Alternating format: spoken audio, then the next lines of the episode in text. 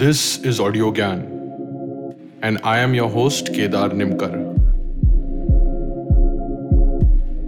Welcome to a deep dive into the minds of luminaries from the Indian creative world. Audiogyan presents Improvisation, a three part series where I talk to artists to understand spontaneity, motivations to improvise, the process of it, and when does improvisation become part of the main set. Satyajit Ray once said, There's always room for improvisation. I think uh, this needs a lot more investigation. And referring to Ray's comment uh, on room for improvisation, today we have the honor of to have Dr. Trina Banerjee with us on Audiogyan. We'll talk about improvisation in the context of theatre, plays, playwriting, and performance at large. Trina is a assistant professor in cultural studies at Center of Studies in Social Sciences, Calcutta. Her research interests include gender, performance, political theatre, theories of body, post-colonial theatre, and South Asian history. She's also been a theatre and film actress, as well as a journalist and fiction writer. So, welcome, Trina, to Audio Audiogyan, and thanks for giving your time. It's a real honor to have you on the show. Thanks so much. I was really looking forward to this as well because I haven't done too many podcasts in my life, and um, it does, uh, you know, uh, the work you do seems so interesting. So I'm I'm really looking forward to this as well. Thank you for asking me. Great, thanks. So as I started off uh, by Ray's comment of of uh, there's always room for improvisation. Uh, I wanted to kick off the conversation by like yeah, just like setting the context for like what what according to you is improvisation, and then we'll see how it unfolds. So uh, how do you see it? Right. I actually started thinking about it when you sent me the questions, and I was thinking that uh, there are many ways perhaps we can approach this word in the sense that often theater people or performance uh, people see when we say improvisation, we think of a certain thing. But if you think of it uh, kind of broadly in terms of its kind of general meaning, uh, uh, there are many, many different kinds of implications in many, uh, many spheres of life right? So usually see how we operate and i'll give you examples in, in a couple of minutes uh, how we live our lives actually sort of uh, is at the intersection of various kinds of structures right? Whether it be uh, structures of language structures of the law structures of how uh, say of communication of different kinds of communication. Even games have structures. So the games that we play also are governed by certain kinds of rules uh, according to which you play uh, play the game. And if you don't then you know you're thrown out or you you you know you you you sort of you totally decimate yours. And that's true for even video games and things like that right? So so i i do feel and i will i will also refer to a couple of scholars here later in in a bit but i i do feel that um, we could look at the way human life progresses and the socialization of human beings uh, in this kind of continuous tension between structure and the breaking of that structure uh, you know uh, and and the impulse to break that structure right? Uh, so so while it's true that if we did not follow the rules of grammar at this particular moment you would not understand me and i would not understand you right? Uh, we, we are understanding each other precisely because uh, we are agreeing implicitly to follow certain rules that this is how i'm going to construct my sentence. And if i deci- decided at this moment that i want to rebel against this structure altogether and speak in a completely different syntax this conversation would make no sense. Hmm. that that's one one aspect of it. The other aspect is that if these structures then become uh, too strict you know too stifling then the human impulse is also uh, to kind of militate against them to try to break free to do something to to destabilize that structure. Because uh, we define at least in the way that enlightenment philosophy has understood man we define our humanity our our sort of role as thinking beings uh, through this capacity to think and act Hmm. freely to reason Hmm. and so if one is asked to blindly follow a structure uh, that in some fundamental sense seems to be detrimental to the idea of freedom and reason right so Hmm. so blindly following a structure we often say this in common conversation. We don't need to think very philosophically just common con- are you a robot? What do we mean when we say that to someone? It's it's not a nice thing to say to another human being. When we say that and that might soon change with ai and everything but when we say that now it's usually some some kind of a put down right? That you're I mean if i call you a robot that means i i am a sort of uh, discounting your capacity to think and act freely that you're entirely programmed by by certain structures that govern you.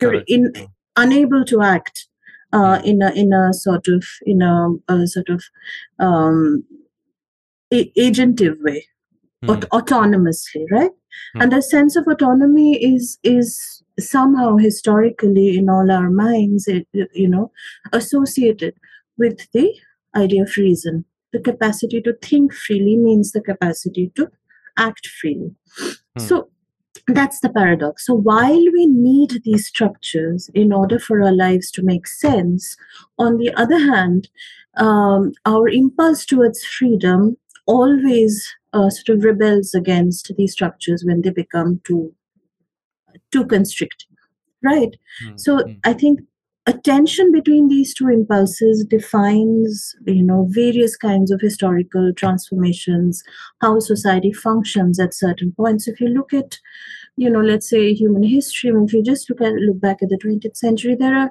there will be just commonsensical if you think of certain decades you will have an overarching of impression of a particular decade in a particular part of the world as being either transformative or conservative right?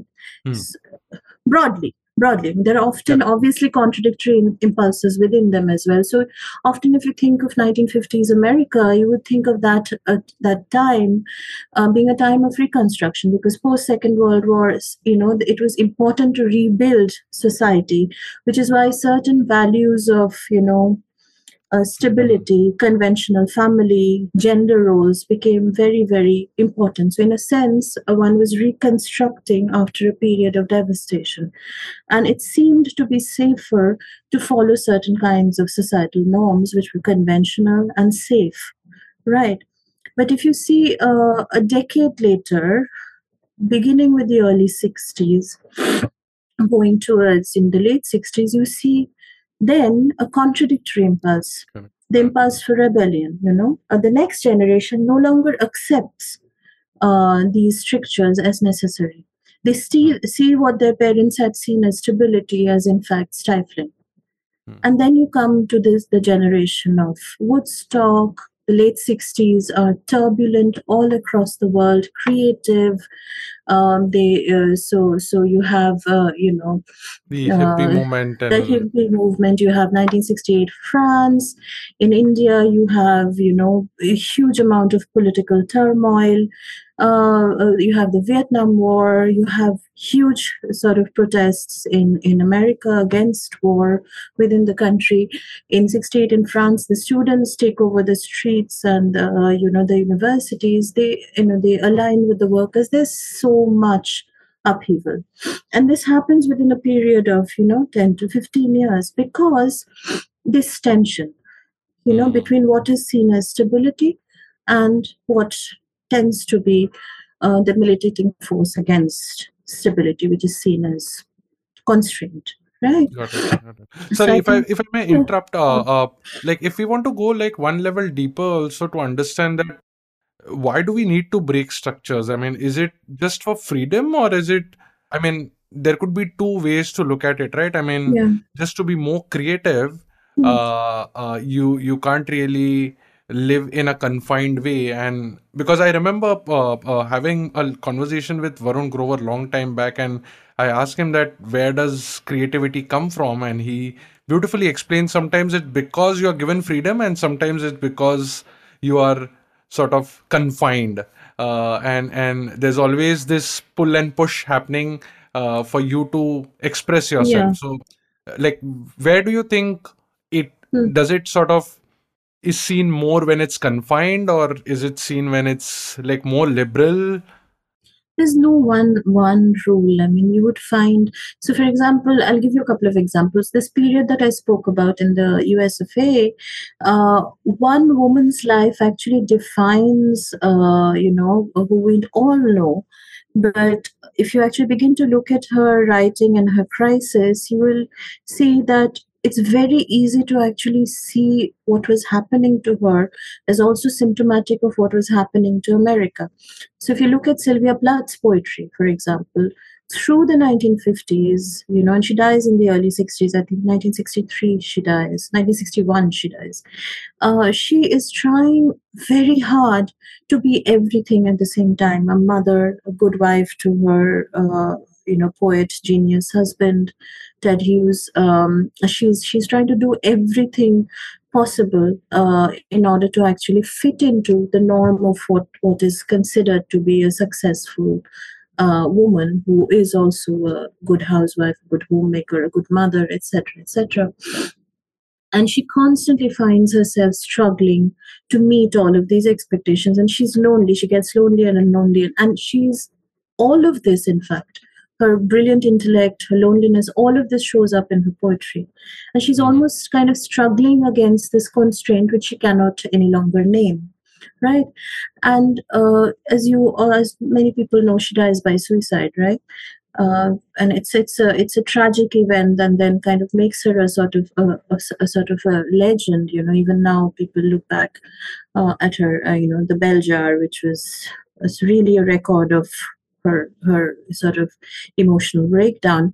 Mm, but soon enough, within two or three years, Betty Friedan writes The Feminine Mystique, where she actually identifies the strange ailment that kind of is ailing all women, all middle class women in America, this depression, which all of them see as something wrong with themselves. And she identifies that it is really about the familial structure in America, which has become so constraining uh, for women that they don't have space to speak their minds. And this actually, in a sense, kickstarts the feminist movement uh, in America. You know, and there's consciousness raising, then there are women's groups that come together, they raise various kinds of social issues and social questions. But the thing is uh, that oddly enough, the language for identifying what the problem was uh, in a collective in a transformative sense was not available to Sylvia Plath, even though she was she was she was a real genius with poetry. Uh, the moment had to arrive where this is recognized as collect as, as a collective problem for women. That's just one example. Uh, the other example is so this is one, and the kind of opposite example is that if you look at Iranian cinema, for example, uh, which all of us, many of us love uh, a lot Panahi, the works of Kiarostami, you know, Majid, Majidi. everybody, her Makmal all of these people.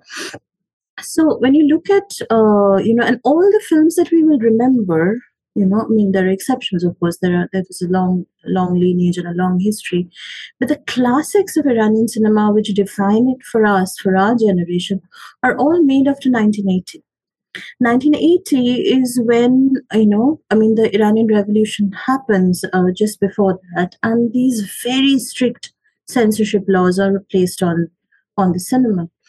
And uh, so historians of film and social historians uh, you know in iran um, hamid naficy and other people they argue that in fact it was the censorship laws that that pushed many of these directors to find a new language through which they could tell their stories. And hence this this brilliant creativity hence this kind of uh, remarkable use of the camera which is very different from the language of uh, the Hollywood camera, for example. You know, so even Laura Mulvey writes about this that Kiarostami's camera is unique in that, say, for example, in Through the Olive Trees, he holds back. The climax is really shot from a mile away, so you don't actually know what happens to you know those of you who've seen the film happens to the central couple, whether they actually fall in love, whether they walk away. You don't know because the camera does not let you see.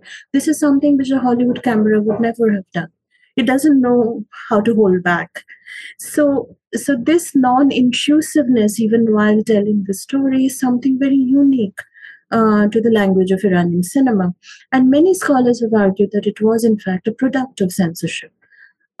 rather than you know so, so not to not to validate the censorship but to say that art finds ways and censorship at, at, at times might have strange effects which were not imagined by those who imposed it hmm. right that's that's what i'm trying to say because yeah. you asked that question yeah yeah yeah so uh, yeah i mean then is it really seen in like because in the earlier uh, thread which mm. you were saying hmm. about uh, the the movement uh, in america so is it always sort of um, working in creative endeavors or it could be sort of in other oh yes sure. I was going to go towards that. So for example I, I said language law i said you know other means of communication so, for example, uh, I'm going to get slightly theoretical here, but you'll see the reason why I'm doing that. So, one of the defining uh, figures of linguistic theory in the 20th century was this man called Ferdinand de Saussure, uh, you know, who writes a book called The Course in General Linguistics in the year 1917, I think. So, one of the major things that Saussure, and Saussure's major contribution was that he was taking over from earlier scholars were primarily of philologists or historians of language who are looking at the historical development of languages, the language families. You must have heard the Indo-European family of languages. So you're actually drawing family trees of languages and you know seeing how maybe say Sanskrit and Latin were related, you know, far back, you know, things like that. Saussure, in fact, was the first person who came and wanted to study uh, instead of this historical trajectory of language the structures of language at a particular moment. So it was like looking at this kind of flowing river, when you're looking at this kind of changing transform transformation of language from one uh, to the other changes within the language so a kind of flowing historical trajectory and Saussure would kind of want to kind of stop that at a particular moment take a cross section look at that cross section and look at the structure right so in this sense structuralism is born in the 20th century uh, with Saussure, and then then later in anthropology and social and cultural anthropology with Levi Strauss. Right, he he applies many of these structuralist theories to to other sort of aspects of society, but not to get too technical there. So the, one of the major things that Saussure does is that he makes a distinction between the structure of language, which makes possible meaning, and the individual use of language.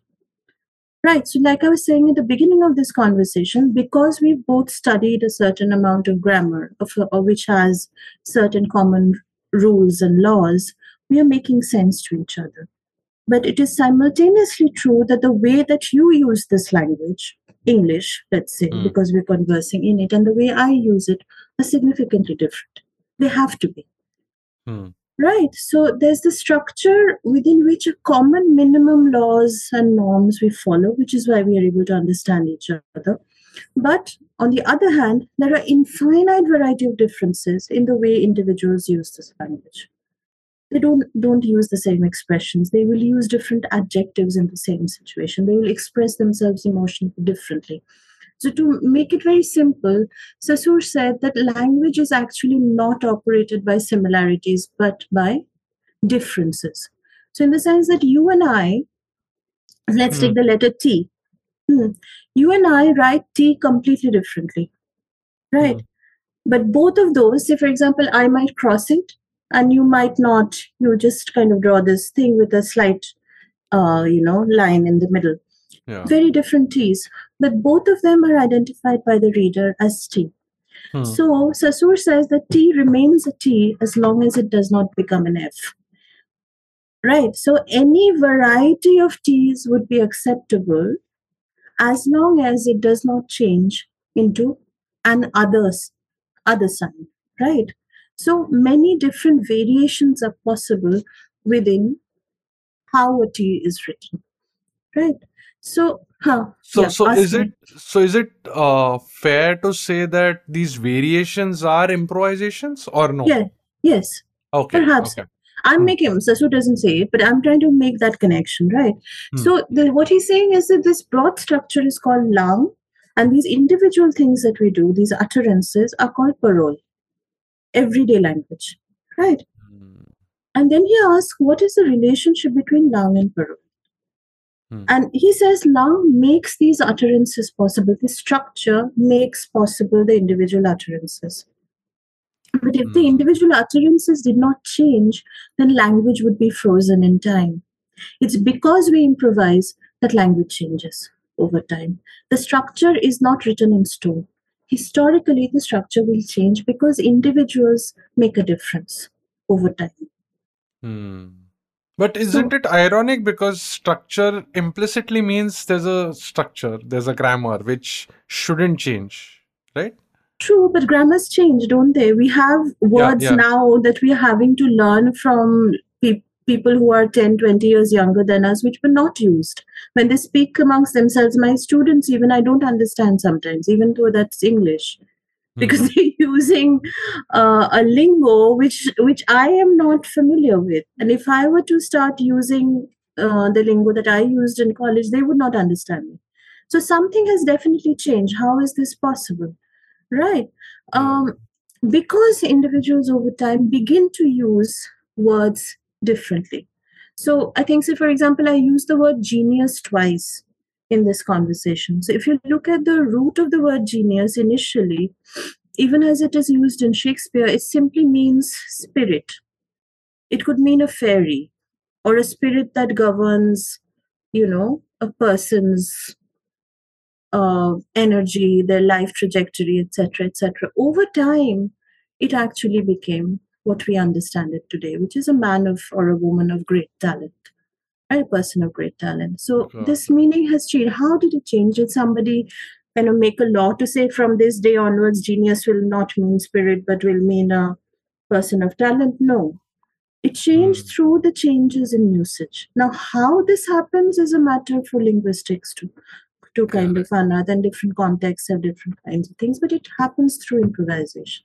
Correct, correct. Beautiful. Language Because is- I, I yeah. rem- sorry, sorry to interrupt, but I remember my conversation with Ganesh Devy, Yeah. and he beautifully put it that it's also, I mean, one of the reasons is that because they want to belong somewhere. Like there, there is a, uh, so so the the slang came out of just having privacy. Like they don't Mhm. want to s- openly say the same words in front of parents or people or Yeah, yeah. like outside the community Mhm. and that's how they that slang came into existence so one of the reasons is privacy or sense of belonging of Yeah. a community uh, Hmm. so that they improvise on existing words and then collectively decide that this means this and if it then i- i- yeah if then it just transpires into other uh, groups then it can come into the larger collective but uh, yeah So it's like camouflage. That's absolutely right. It's like a camouflage. It's it's a code Hmm. in a sense, you know. But the code is not like a kind of a software code. In the sense, it's not kind of decided and written down, and there are no. It, it kind of it's no one writes down a rule book for this, but it's Hmm. it's improvised, right? It it Yeah. kind of takes on a certain kind of, and then it's kind of distributed. It proliferates, etc., etc. So it's much more flexible and spontaneous rather than kind of some somebody kind of uh, codifying you know um, what Correct. each word would mean yes Yeah. so I Yeah, yeah. and and so yeah, yeah, you were saying about um, the Hmm. the sort of reasons of changing can be inquired in the Hmm. linguistic study, but Hmm. how does it how does it change? Uh, like, what happens when they improvise? Like, what are the outcomes of understanding this, or are there like systematic ways to understand that things in different disciplines are improvised and because of XYZ reasons? Right. So, for example, I mean, improvisations, like I said, could happen for a, for a, for a huge variety of reasons, right? Because someone feels constrained. One needs to find a new way of communicating in a particular situation. If you're talking about language, I was also thinking of the law, for example, right? So, when you have uh, the, you know, a sort of a legal code, as every nation state does, that legal code is not once again uh, the code forevermore you know laws change there are amendments to laws and the many times this so you you can you can hardly think of anything more stable than a penal code or or you know maybe you know it, it seems like something that is almost kind of um, uh, eternal Hmm. oddly Hmm. enough that's the impression we have but the thing is the you know every constitution would have every law uh, sort of legal system will have the space for amendment and change right um, and what initiates these changes? That's interesting. That does not actually come from within the legal system. The Hmm. changes come because of a certain push, a certain crisis that is generated in society, a demand uh, from a collective of people, from so- social movements, that the law must, in fact, now change because the conditions have become different. So, for example, um, uh, the domestic violence laws, let's say, right, or um, uh, up to a certain point, I mean, let's say divorce laws, uh, you know, all of these, uh, you know, or even sort of the caste atrocity laws, right? Uh, the way these were formulated also depended, uh, you know, uh, also depended largely because of, of a certain kind of social condition that recognized something to be a problem which was not recognized before. Correct. right. You were you have to have the social the condition of possibility in society for this particular social crisis to be recognized discursively and legally as a problem and that that push actually and of course always there are conservative sections of society will stand against that kind of progressive change so that that collective push must actually be generated from society itself right um, so in a sense um, Is it a reaction? Is it a reaction? Improvisation is always a reaction. Uh, no, that's not what I was saying. I was trying to say it's not a reaction to the law per se. It is a reaction. It it, it is generated or it is kind of uh, I mean spawned by particular conditions and crises uh, of of Hmm. society. Some something must happen for that improvisation to take place, right? Hmm. When when you're talking about social and historical uh, contexts, Hmm. when we talk about individual contexts the question might be answered differently but when you talk about you know social transformations historical transformations there have to be certain contexts which make possible that improvisation right so but to go back to the question you're asking improvisation is always risky right Mm. especially in these contexts that i talk i'm talking about whether it be law it be language it be the question of social norm a deviation is always punishable Hmm. right uh, so an improvisation carries a risk so example i mean even if you kind of go back to the context of a play if an actor improvises without the permission of the director on stage he's liable to be pulled up for it right after the Hmm. show it will not be taken taken very uh, very uh, uh, lightly Hmm. unless the actor is a great star. It depends also then on the power equation of of what is going on backstage. But the thing is, uh, when are improvisations okay? When do they actually engender praise for creativity? At what times do they actually lead to, you know, censure and punishment? Those Correct, things also need to be understood. So, and there I think it's very important to make. A, yes, sorry, Kedar. Yeah. No. So so yeah. Just because because we'll venture into that. Just maybe take a one step back and uh, can you also give some context of what does because when we spoke on the phone, you spoke about uh, performing arts uh, uh, or improvisation happening on the streets and Yeah. and different Mhm. forms of arts, right? So what does even improvise mean in the context of performing arts? Maybe we can start there and then go deeper into Yeah, uh, yeah. So, um, no, just to say one small thing, just to finish my thought, and then I'll come to come to this immediately, which is that I think when one needs to make a distinction between what we understand as a norm and what we understand as law, in the sense that a norm is something that you can somewhat deviate from without a, a sort of garnering much attracting punishment to yourself, Right. So if it's a norm to wear saris to school, that which as it was in say my grandmother's generation, uh, you could slowly deviate from it one day, wear a salwar kameez and get away with it, right? And and and it would not actually, it would it might sort of uh, raise eyebrows. People might talk about it, etc. But it won't actually uh, sort of you know. So, but the extent of the deviation from the norm defines what the reaction from society will be how far can you go without attracting punishment?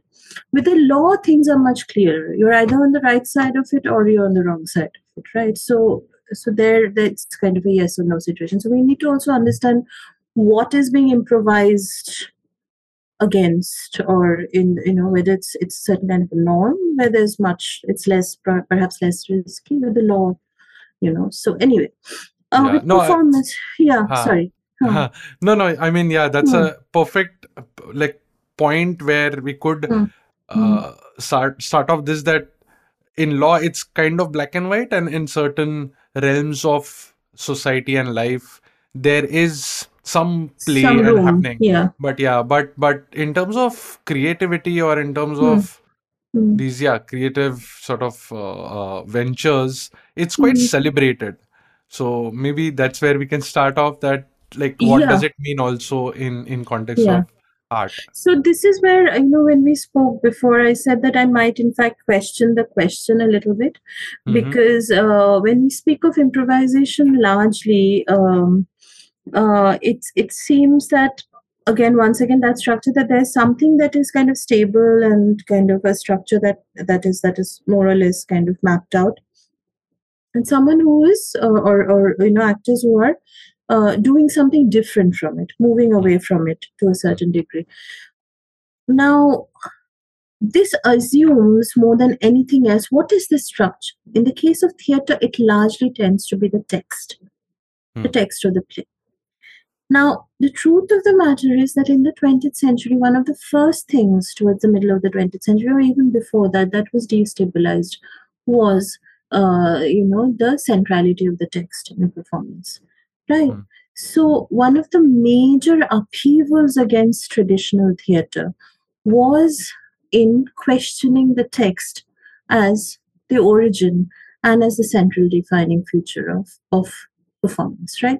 So, um, how does this happen? So, let me just quickly say that. Uh, so, in the 1950s, in different places, whether it be in America, in parts of Europe, uh, oddly enough, in in you know uh, uh, places like Japan as well, there was a certain kind of a resistance to the traditional structure of theater, which is uh, the proscenium, which binds uh, you know theatrical performances within a particular space, where in fact there is uh, a you know a certain kind of um, um, theater that bases itself unfailingly on the text of that that the text may in fact be radical it might be very experimental but there is always a text right mm. this was in fact put to question in the 50s and 60s and this movement that then emerges is broadly, and there are many different kinds of uh, names for it, but broadly now it is called performance art. Right. And in the 50s, a person called Allan Kaprow some, started something in America which he called happenings. Happenings. Now, the happenings were literally this the fact that one would, and this was oddly enough not simply a movement by performers and theater artists, but a place where uh, visual artists, designers, performance artists, uh, you know, those who painted, sculptors, musicians, they all came together. Um, and there was not simply a transgression of the traditional boundaries of the theater, but there was also a certain kind of multidisciplinary experimentation.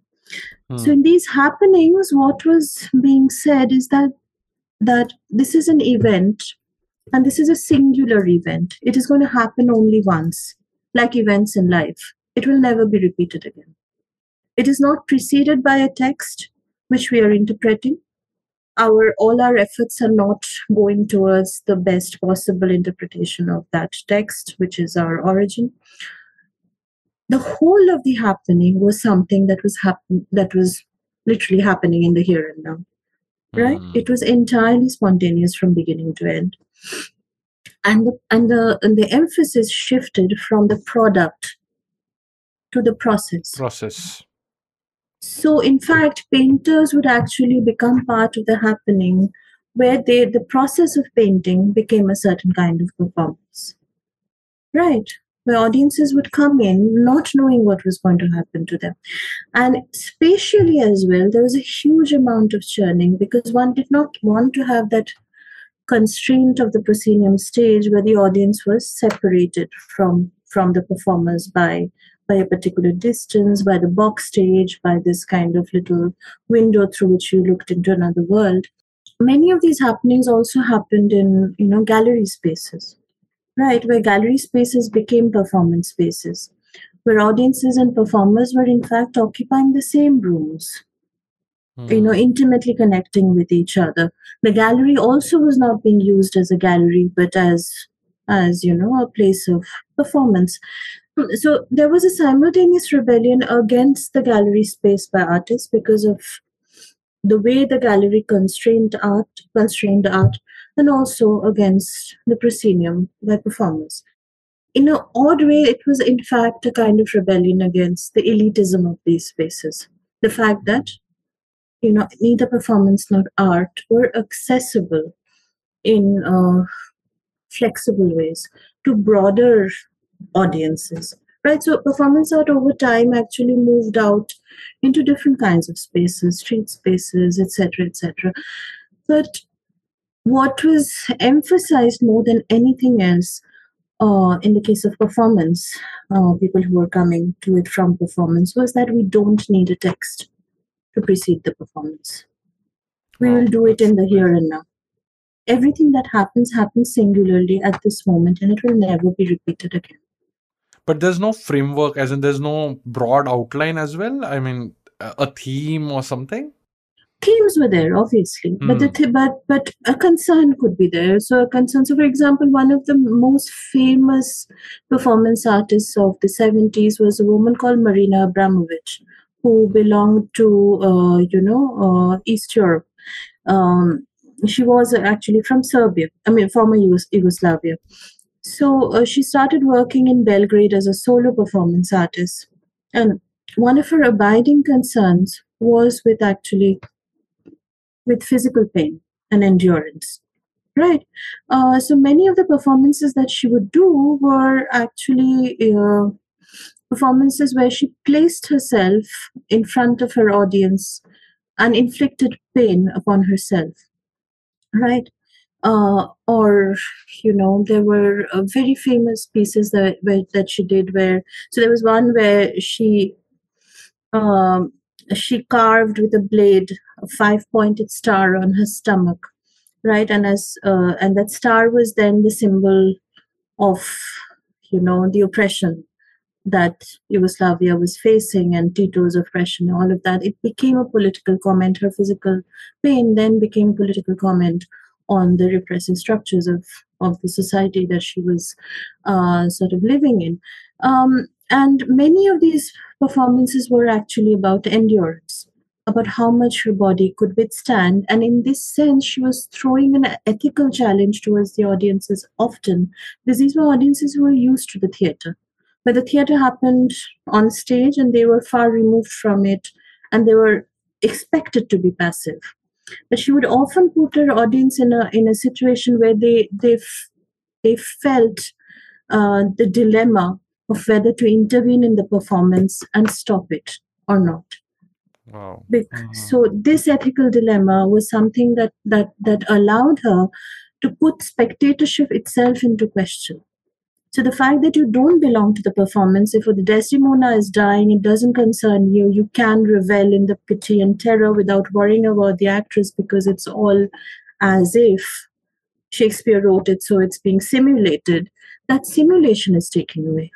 So as if is being replaced by it is, there's no character that is being embodied. This is my body. Here I am in front of you. I'm present, and this is happening to me that becomes performance art, which changes the entire relationship, even the ethical relationship with the spectator. So it becomes a very, very different kind of. Uh, so, so Marina Abramovich does a numerous amounts of work, so different works in the in the seventies, and uh, then she becomes a huge star, and then she moves to America later, and then in 2005 or 2010 there was a retrospective of her work at the Museum of Modern Art in New York, and uh, a group of younger artists and dancers were auditioned and hired to recreate many of these classic pieces which nobody had seen. They had only seen photographs. But then the question was raised that, well, if this was performance art, how can you in fact recreate it? It was Mhm. meant to be a happening that was one time only. The intensity and the singularity of, mom- of that moment was never to be repeated. That's why it was so valuable. How is it that you're now recreating a retrospective of these Mm. classics? You know, so that in itself was put to question. So in terms of, uh, so then this whole thing uh, would destabilize the question of improvisation. When we speak about improvisation in theatre, we assume that there is a text against which a Mhm. certain kind of improvisation might happen. This whole movement had made improvisation the center of its quest. Right. So every event was, in fact, an improvisation where no one, including the artist, knew what was going to happen. This is so fascinating. In Indian context, at least, we also have we a common word, right? Prayog. Yeah. Uh, it's a it's a it's a practice. It's a performance. So is is this because of the same connotation of you are recreating uh, almost as the happening, but yes, there's a Mhm. slightly tighter structure as opposed to which uh, Marina sort of uh, like very open. So I think, as far as I understand, in the Indian context, prayog would either mean application or experimentation. Either Hmm. of those, right? Something like that. A prayog.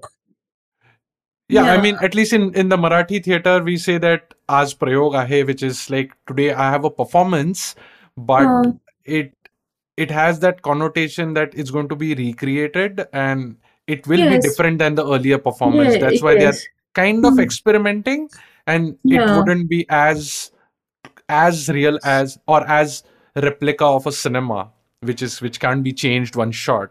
But Mhm. here it's going to be little improvised. Right. So, so now I have to come to that. So, having said all of this, it might mis- seem like I am implying uh, that every show of, uh, you know, a theatrical text, uh, every performance of a theatrical text is in fact non-improvisational. I'm not saying that at all because Mhm. one other thing that happens in the 20th century hugely uh, is the the idea of the stability of the text is itself uh, you know, uh, done away with. I mean, it's put to question seriously. So often one, so this was actually a question in our postgraduate exam when I was still studying literature. Um, uh, so in the MA, MA exam, so one of our, uh, you know, in the literary theory course, uh, so we were asked if the Mona Lisa is in the Louvre, where is Hamlet? Hmm. Ah. Hmm. where is the text of Hamlet? Right? Is it in the so first of all, there's a whole lot of debate about the various uh, folio and quarto editions of Shakespeare, like which was so Shakespeare obviously it was performed first, then published, right? Hmm. So which Hmm. versions were being first published? Which was the authority authoritative version? Which would you go to as the the the the, the sort of the the single most important and authentic text, etc. All those questions were there. Then secondly, was Hamlet in that printed text? Or was it in Olivier's performance? Is it in Haider?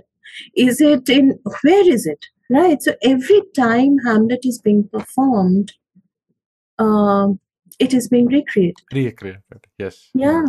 And not just that, every performance of the same production is a new new recreation. Hmm. Hmm.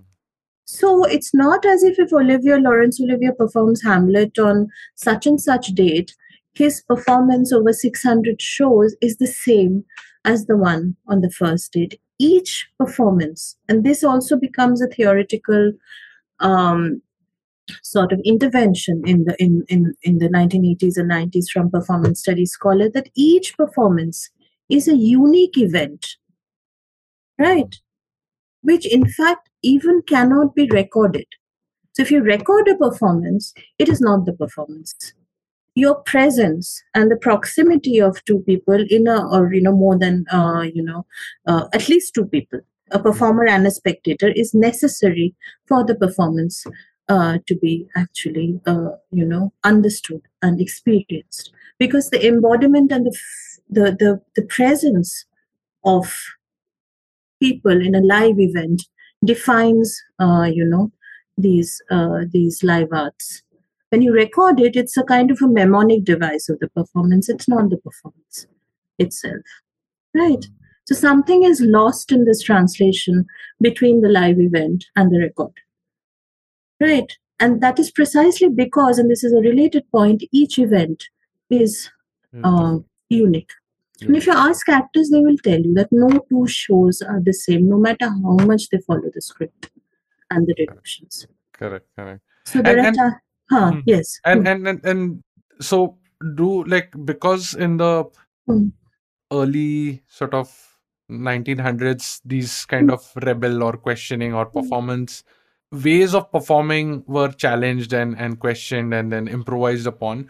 Uh it will it be like how where will these theater of the absurd or pantomime or these different kinds of genres of theater are they responses to improvise or they are structurally totally different and and just like came out of i don't know So, for example, the theater of the absurd that you're talking about was also a kind of response to the devastation of the World War, right? Uh, in the sense that if the two major genres in the Western context of theater were seen to have been comedy and tragedy with its defining features, post uh, World War, because of the extent of the devastation that was noticed, that, that was experienced, uh, the, uh, you know, across Europe and the world over as, as well, it seemed um, that those genres do not actually capture the emotional landscape of what had happened to humanity.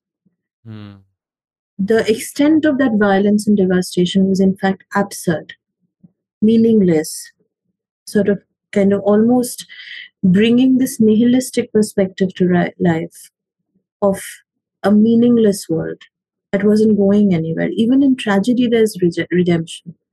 There's a certain kind of, you know, um, transformative potential in tragedy. In the absurd, in fact, there is nothing. correct, There's there's there's there's there's pure meaninglessness.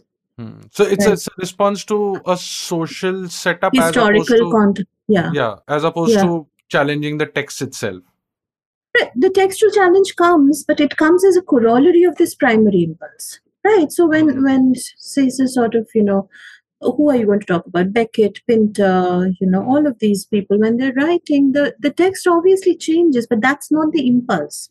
The impulse Hmm. comes from this kind of how to understand what kind of text can I write to to capture the utter banality, hopelessness, meaninglessness of the world as I experience it today. Hmm. So, waiting for Godot is not waiting for God because God has disappeared from this landscape, right? It's it's it's a meaningless kind of uh, sort of godless landscape Hmm, hmm, of hmm, absolute devastation, and the same things keep repeating without going anywhere. So it's a, it's it's a picture of. I often feel that it's a picture of hell where there are no devils, but it's basically time that is kind of endlessly looping on itself, right? Waiting for Godot text like that. hmm. Right. So that's the sense it creates this absolute hopelessness and devastation. Right. So that the, the textual improvisation actually follows this the need to actually find a new language. Like I said in the case of Iranian cinema, the, the new language is is the improvisation has to have an impulse that comes from somewhere, which is Hmm. which is uh, deeper. Yeah, if you have a Hmm. question or otherwise I had another point which I will Yeah, no, you. I'm I'm trying to I'm trying to sort of tie the and and because of my nature Mm. of trying to Mm. find structure, Mm. I, I'm I'm just like Mm. Loosely. No, actually, I'm trying to articulate. It, seems like it's always improvisation has in the performing arts space Mm. is is somewhat a response or a reaction.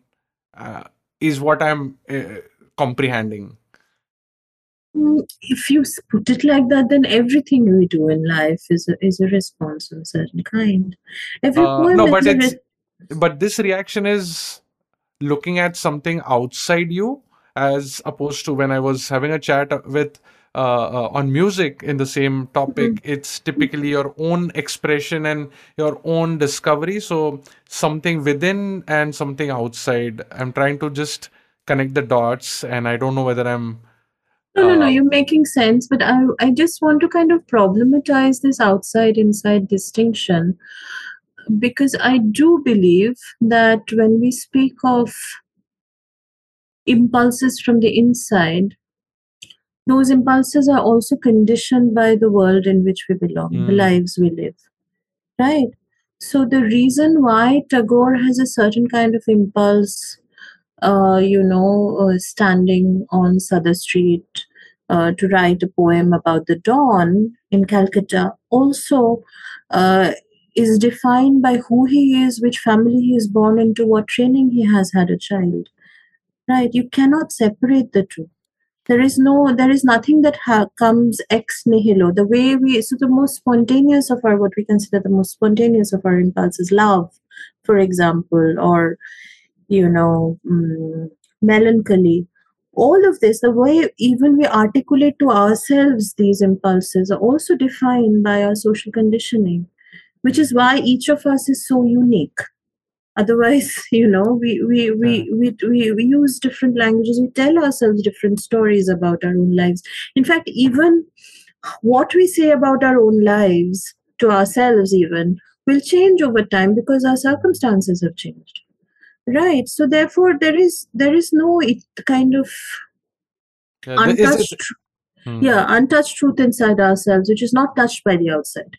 That's what i'm trying to say Correct, correct. yeah Yeah, it need not be binary. It's not like it, it can't be fragmented. It's yeah it's it's a continuum, I think. Like it's A- absolutely yeah yeah. each influences the other not to say that the inside does not in- influence the Mm. outside as well that also happens which is why things change in the world uh, no but i just wanted to give you one other example so one of the ways in which this happens in uh, you know in uh, 20th century theater one of the major uh, sort of uh, interventions in this is in the theater of Augusto Boal, who actually coins uh, the, the theater of the oppressed, right? It comes from, you know, uh, uh, South America. Um, theater of the oppressed actually talks about a theater which does not imagine itself as a totality. So there is a text of a certain kind, right?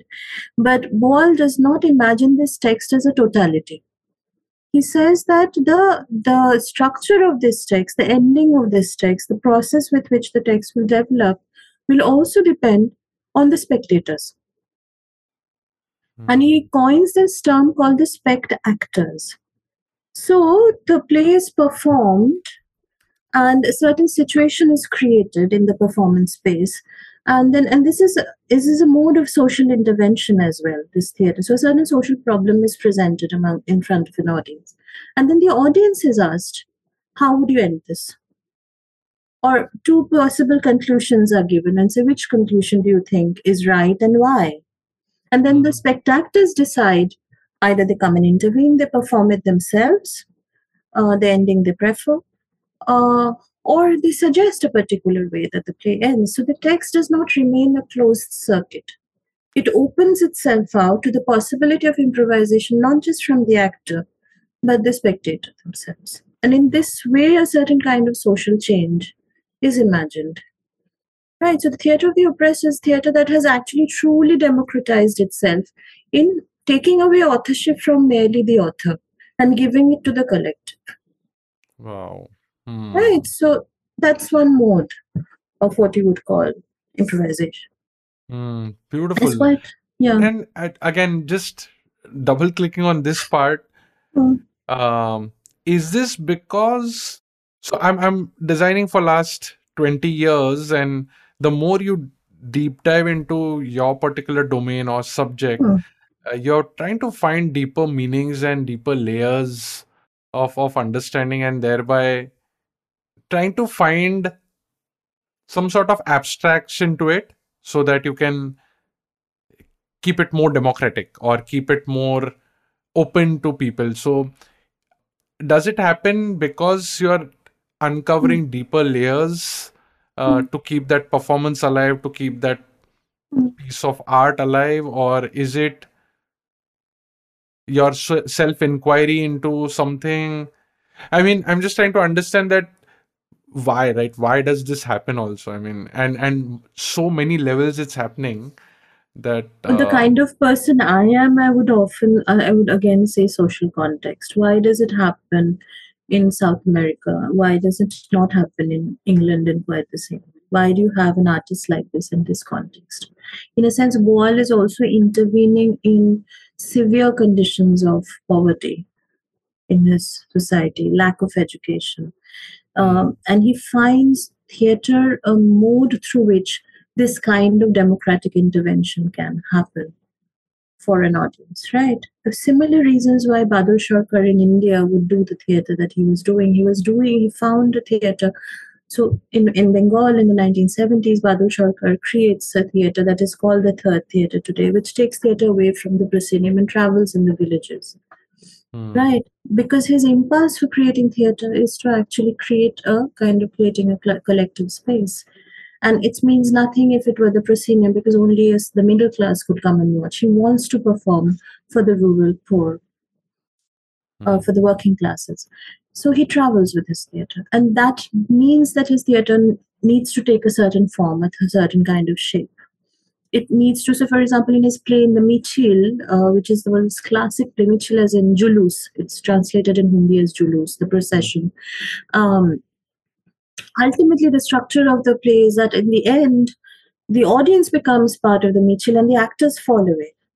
So in every show, at the end of it, the actors have the, the actors have actually, you know, they, they pick up one one member of the audience after the other until you know 60, 70 people are walking around in that space, and the actors have moved away. So they have actually metaphorically the audience now has created the procession, which was started by the actors. And it's a long play, but it's about collective social transformation. hmm, So the thing that it happens here, but not in, let's say, an economically advanced, developed country, is because the need for it is here for this hmm, improvisation. hmm, And you will say that again, I'm pushing it to the external and reactions. Not necessarily. The thing is that one one reacts as an artist to the world around, right? What it sees around. So, so the fact is that poverty is also personal. It defines lives in a Hmm. certain way. What one is able to do or not do. An artist of a certain kind feels it Im- imperative to respond to it, right? So then he finds improvises uh, to find the language. I'm giving an example. There are many other reasons why artists might improvise. Yeah, So yeah. yeah, Yeah. Uh, I mean, yes, this can. yeah. I'm, I'm, go I'm on. like go, Yeah, go on and so to conclude, uh, I've seen these cycles at a very superficial level, but maybe you Mm, can like give some more insights mm, that uh, there has been waves or cyclical patterns, right? There was art for art's sake moment. Maybe before that, there was like didactic art or whatever. Like these cycles are there, mm, right? mm. Um, again, are these in is these there are microcycles of improvisation or like how do you look at this at a larger uh, timeline like uh, is it So I mean, I and, uh, and obviously sorry and obviously like how do you look at the future also? So I I'm I'm not a you know I'm not a historian of art, and I think uh, the important thing uh, with these kinds of historical conclusions is that they have to be very specific uh, to to context, to particular uh, uh, particular social and historical conditions, etc., etc., particular art forms as well. But I do think you're right that there are microcycles, right? Hmm, hmm, It's not like one overarching change. Like the closer you go, it's like looking at something under a microscope, right? So from the outside, um, so I remember my grandmother was a doctor and a pathologist. When I was very young, she'd taken me to her laboratory and shown me, um, you know, her microscope, and I saw these brilliantly colored moving objects. And I asked her, "What? What are these?" And he said, "These are germs." And so I, then I looked out and I said, "Where are they?" He said, "You can't see them, but mm-hmm. they were they were amazing inside that under that lens." So the thing is, the closer you go, the more these kind of micro, this absolutely vivid, colorful, uh, complex structures become visible, right? But there are also kind of broader structures, even with the, within these artists that I've mentioned, either Boal or Shorter, their lineages and their kind of uh, what they have left behind the people they have influenced even those are very very complex so i spoke I spoke of poverty and social change boal is the most popular among corporates right now because boal's workshop games are extremely popular for corporate training across the world Mm-hmm. So that's hmm. one strange iron, uh, irony, right? That you know mm-hmm. these games have been picked up out of their context, and so so it's complex. It has many many different kinds of implications and changes, which which the artist might not have even envisioned, but they hmm. happen, and one doesn't have control over it as well.